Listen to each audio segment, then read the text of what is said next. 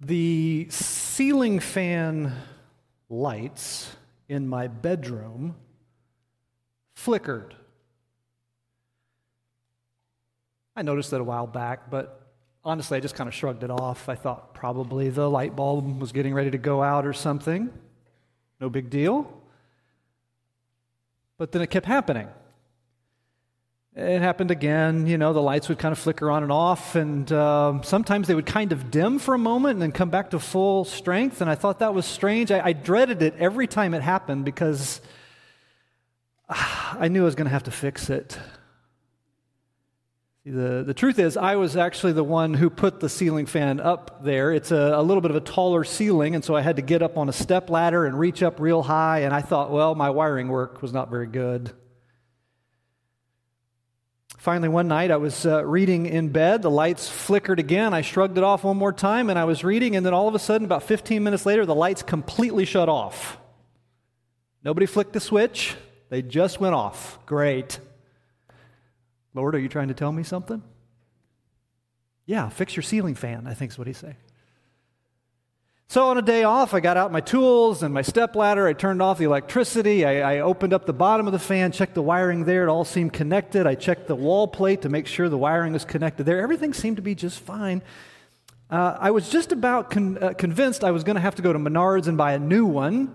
But before I did that, I did what every you know handyman should probably do first. I Googled it.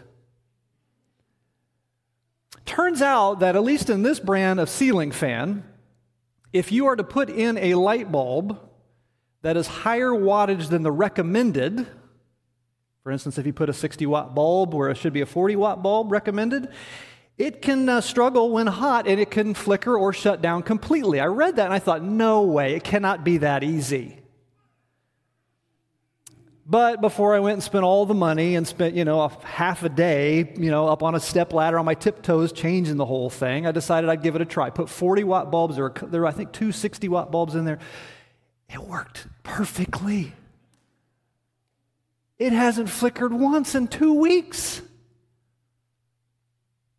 Maybe we're doing the same thing in our lives, asking too much of ourselves so that our lives are flickering or maybe even shutting down completely. I mean, we could run our maker's specifications and we could light up the whole world, but we're trying to cram too much in. We're trying to burn too brightly. Instead of living our Savior's good life, we're content living a good looking life where we manage our brand without crafting our character. I wonder if you're exhausted trying to look good, instead, try to live good. This month, we've been exploring the, the hard words of Jesus in Matthew 23. And if you brought a Bible with you today or want to look at one digitally, we'll be in Matthew 23, starting in verse 25. Uh, he's been describing here an everyday enemy that, that honestly sabotages us from the inside out. We, have called this enemy hypocrisy, and it, it fights against God's good gift to us of, of integrity, of wholeness, of peace, of shalom. Uh, and this morning, I want to, as we look through Matthew, I want to unscrew three high powered light bulbs that don't need to be there that Jesus saw in his contemporary Jewish leader, leaders. Uh, they had opted to overload their circuits by, again, managing their brand instead of crafting their character. And maybe, just maybe, your life could use a little repair work too. So, why don't we look? Uh, let's look at the first light bulb I think Jesus wants to remove from us. I'm going to call this 60 watts of spit and shine, okay? Look at what Jesus says. Matthew 23, verse 25. Woe to you, teachers of the law and Pharisees, you hypocrites! You clean the outside of the cup and dish, but inside they're full of greed and self indulgence. Blind Pharisee, first clean the inside of the cup and dish and then the outside also will be clean. You see, hypocrisy focuses us on the shiny outside, but only spit cleans the important inside. Now, again, these Pharisees, these teachers of the law, as Frank said to us last week, these are, are good people trying to do their very best to follow God's law. They have dug into the details of God's law. But They've gotten so lost in the specifications that they're making some bad choices. They were trying to cram more wattage into their righteousness, and instead, what they were doing were shutting down completely. So, for instance, being ceremonially clean was an important aspect of God's law to the people of Israel. It presented very practical ways for uh, God's people to live in a holy way, set apart for their work and their mission in the whole world. This was a part of it. And the Jewish leaders took this seriously, but there were at least two schools of thought in the days of Jesus on how to do this. The, the school of a rabbi named Shammai, for instance, said that uh, the cup, the outside of the cup, could be clean even if the inside was not. And the, the, the minority party of the day, the, the school of uh, Rabbi Hillel, said, well, the inside of the cup have to be clean, cleaned first. Otherwise, the whole thing is unclean. In fact, later there were even writings that sought to clarify this. Uh, something in the Mishnah called Mishnah Kelim 25 said if the outer side of the vessel contracted uncleanness from a liquid, only its outer side is unclean, but its inner side, the rim, the hanger, and the handles remain clean. If its inner side contracted uncleanness, the whole is unclean. All vessels are subject to different laws in regard to the outer and inner sides, respectively. Cleared that right up for you, right? What's the point? Why were they worried about this? Well, the point was to take great care in not becoming unclean yourself, to live a holy life for a holy God, to reflect God's light in a sin darkened world. However, they got so so locked into cleaning their cups that they were missing something bigger. Jesus said, inside, inside, they are full of greed and self indulgence. Their cups were clean, but Jesus said they were full of his words, harpage and akrasia. Harpage is the strong desire to gain more, even by violent means if necessary to grasp and, and to be greedy for more and more. These people would wheel and deal and, and plunder, you know, and, and cheat to get more to take advantage of people. In fact, in Mark 12, Jesus would even say of them, they devour widows' houses and for a show make lengthy prayers. On the inside, they were plotting how they could steal or cheat this widow out of her house. On the outside, they were self righteously praying these public prayers. The old word for that is rapacious. And you've seen that flicker in life, probably. You've seen it. Christian businesses who put an ichthus on their advertisement only to rob you blind because you trusted their flickering faith. Politicians who proclaim faith in Jesus, but really they want your vote. Preachers who say they know what's best for you, but really they're just preaching for a paycheck, maybe even some really expensive sneakers. Okay, that's not fair. That's not fair. I don't know the situation there, but those are some really expensive sneakers. That's not fair, but let me give you a fair question. Have you seen this flicker in your life? Be honest, don't just shrug this off. You see, the problem is not clean cups, the problem is how we obtain the contents of our cups. Uh, we, we can clean ourselves up, we can come to church, we can look all shiny on the outside, right? But spend all week slicing, dicing people to get what we want, to get more. We can come to a church function, we can put on a smile after we just viciously ripped apart a fast food worker for not getting our order right. We demand more.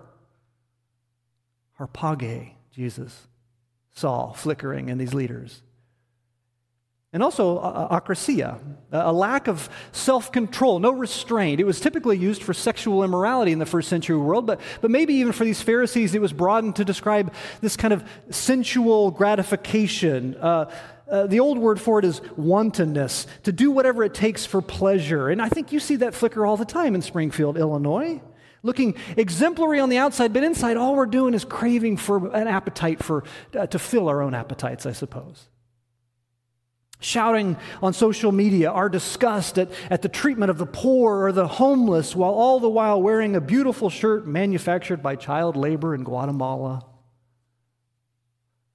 My shirt was made in South Korea. My pants were made in Bangladesh. I don't know how I feel about that.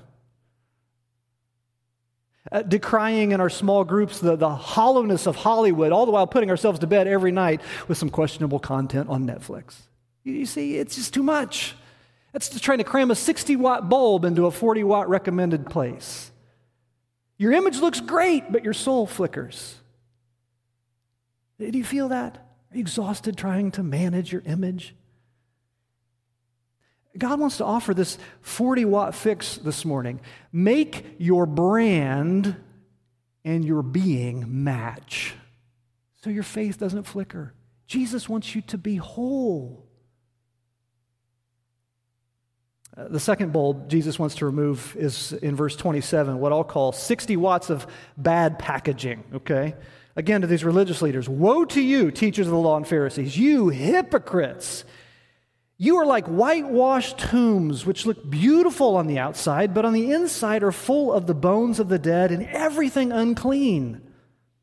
In the same way, on the outside, you appear to people as righteous, but on the inside, you're full of hypocrisy and wickedness. Hypocrisy focuses on beautiful packaging, but a horrible product. You see, once a year in, in the ancient world around Jesus, uh, usually on the 15th of the Jewish month of Adar, prior to Passover, uh, the graves in Israel were plastered with lime to kind of smooth out the cracks, and they were painted with a white chalky substance. And a part of that reason uh, was to beautify the tombs, of course, but, but a bigger part had to do with the religious elite. Because you see, in the Jewish law, back in Numbers uh, 19, it taught that anyone who touched a corpse would be unclean, again, ceremonially unclean for a week. And the Pharisees had taken that even farther, and they, they taught that not only if you touched a corpse, but if your shadow touched a corpse or even a grave, you would be unclean. And so, uh, you know, before Passover, this massive feast, they would whitewash these tombs to, so the Pharisees could avoid, you know, walking by a tomb they didn't see or didn't recognize and, and somehow having their shadow touch the tomb and becoming unclean and not being able to take part in Passover. But Jesus saw through their hypocrisy. They were glistening graves, you know, on the outside just look beautiful and shiny and white on a sunny day, but inside, everybody knows what's going on on the inside decaying, putrefying, rotting corpses. You know, it's like going to the grocery store. I don't know if this has ever happened to you. And you buy, you ever bought like sliced cheese in a package at the grocery store? And then you, you get it home and you're making a sandwich and you put the cheese on there only to realize there's some nice green, moldy speckles on that cheese. And you think, that's bad packaging. It says fresh right there on the package. It wasn't. It's bad packaging. Like some of these folks found out, somebody's grabbing a can of spaghetti sauce and they got mixed vegetables instead. Or how about mozzarella cheese sticks with no mozzarella inside? Or how about a Hershey's cup Stan, or Hershey's Stanley cup chocolate? And you think, man, I know what the Stanley cup looks like. It's a, you know, it's a circle, it's a whole big thing. And you get it out and it's only half the size you thought. Or how about a chocolate chip granola bar? And maybe that's accurately, you know, described. Chocolate chip, one. Hypocrisy does the same thing. It focuses on, on the packaging, but what's inside is a horrible product. Filling Instagram with smiling photos, living your best life, hashtag blessed while you're depressed and estranged from your family and lonely. Strenuously whitening your teeth to hide your addiction to tobacco or coffee or whatever. Going to the gym to build up your body, bulging biceps, six pack abs. Go to the tanning bed. You look great. But every time you talk to your kids, they're wounded. It is a mess. You know, today, you may not know this, today is actually National Gorgeous Grandma Day.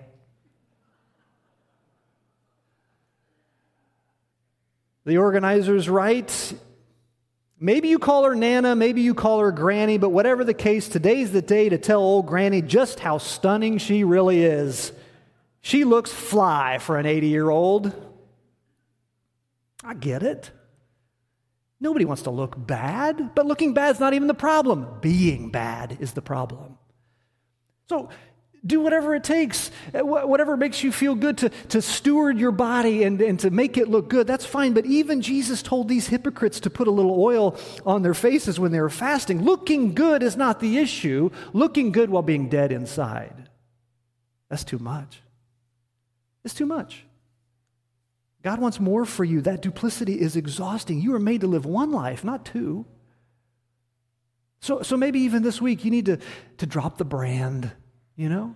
Maybe that means for you, you need to step away from social media, log off for a, a, a, time so you don't have to put out the pictures and the brand and make everybody think something different of you. Maybe it would be freeing for you, you know, one day this week not to wear makeup or not to dress to the nines, you know, and, and just step away from that. Maybe you really need to be honest with someone you trust about how you're really feeling in life. Just drop the charade and get real.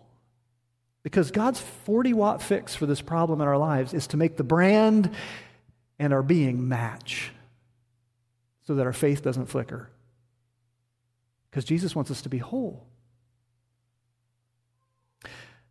One final bulb Jesus wants to remove in verse 29 is what I'm going to call 60 watts of glossing over our past.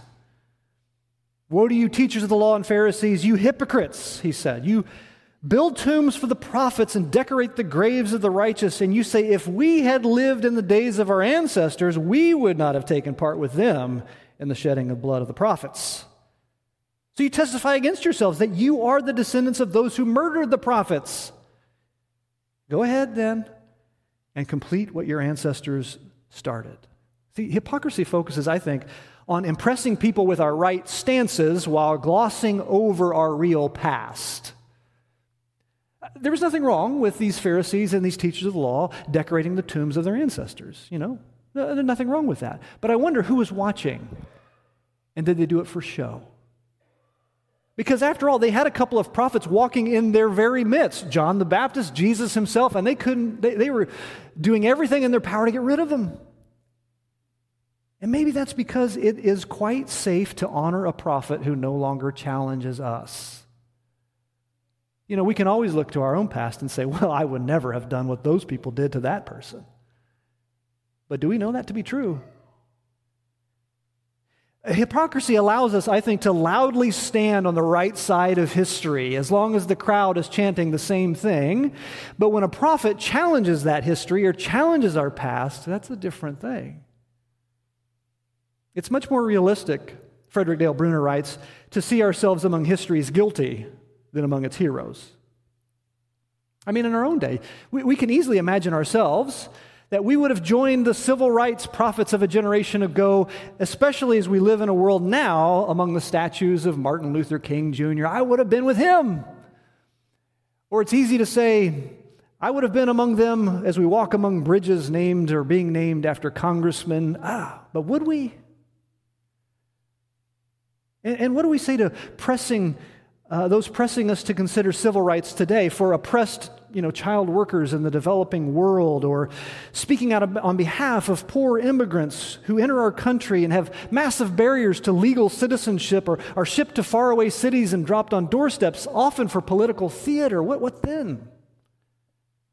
With one breath, we honor Lincoln's emancipation of the slaves, and the next breath, we criticize the movie that speaks of child sex slaves.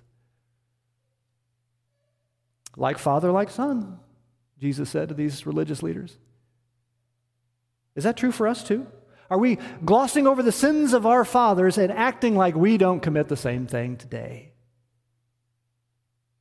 I think it's with some weariness that Jesus finally says to his religious opponents, Go ahead then and complete what your ancestors started. They were so steeped in their hypocrisy that Jesus can see only one way forward. They're going to kill him.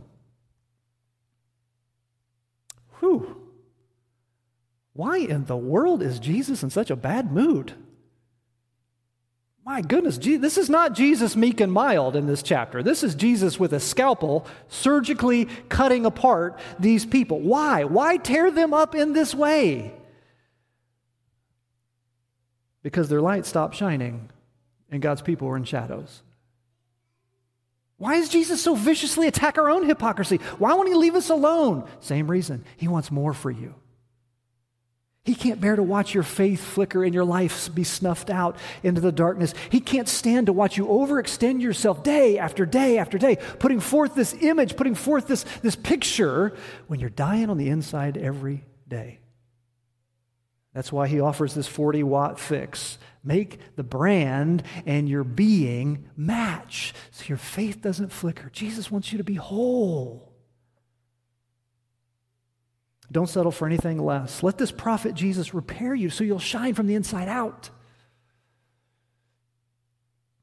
Uh, ben, Franklin, ben Franklin once told the story of a man who, um, who purchased a hand forged axe from a blacksmith. You may have heard the story. He, on top of this sturdy wooden handle, there was this iron head, but it was kind of a, uh, covered in this dusty gray carbon. Everything was, was dusty except for the edge of the axe blade. It had been uh, shined by the blacksmith down, and it was silver and beautiful, and this man wanted to buy it.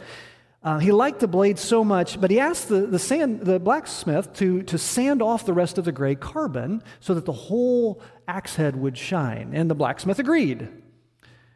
But only if the man would help turn the sharpening wheel. And so, as the blacksmith pressed the head of the axe against the stone, the man began to turn the wheel to make it work. But the job was far more difficult than he imagined. Just wore him out. And so, after just a few minutes, the man stopped. And when he checked the progress, he was disappointed to see that the axe head was not completely shiny like he hoped it was.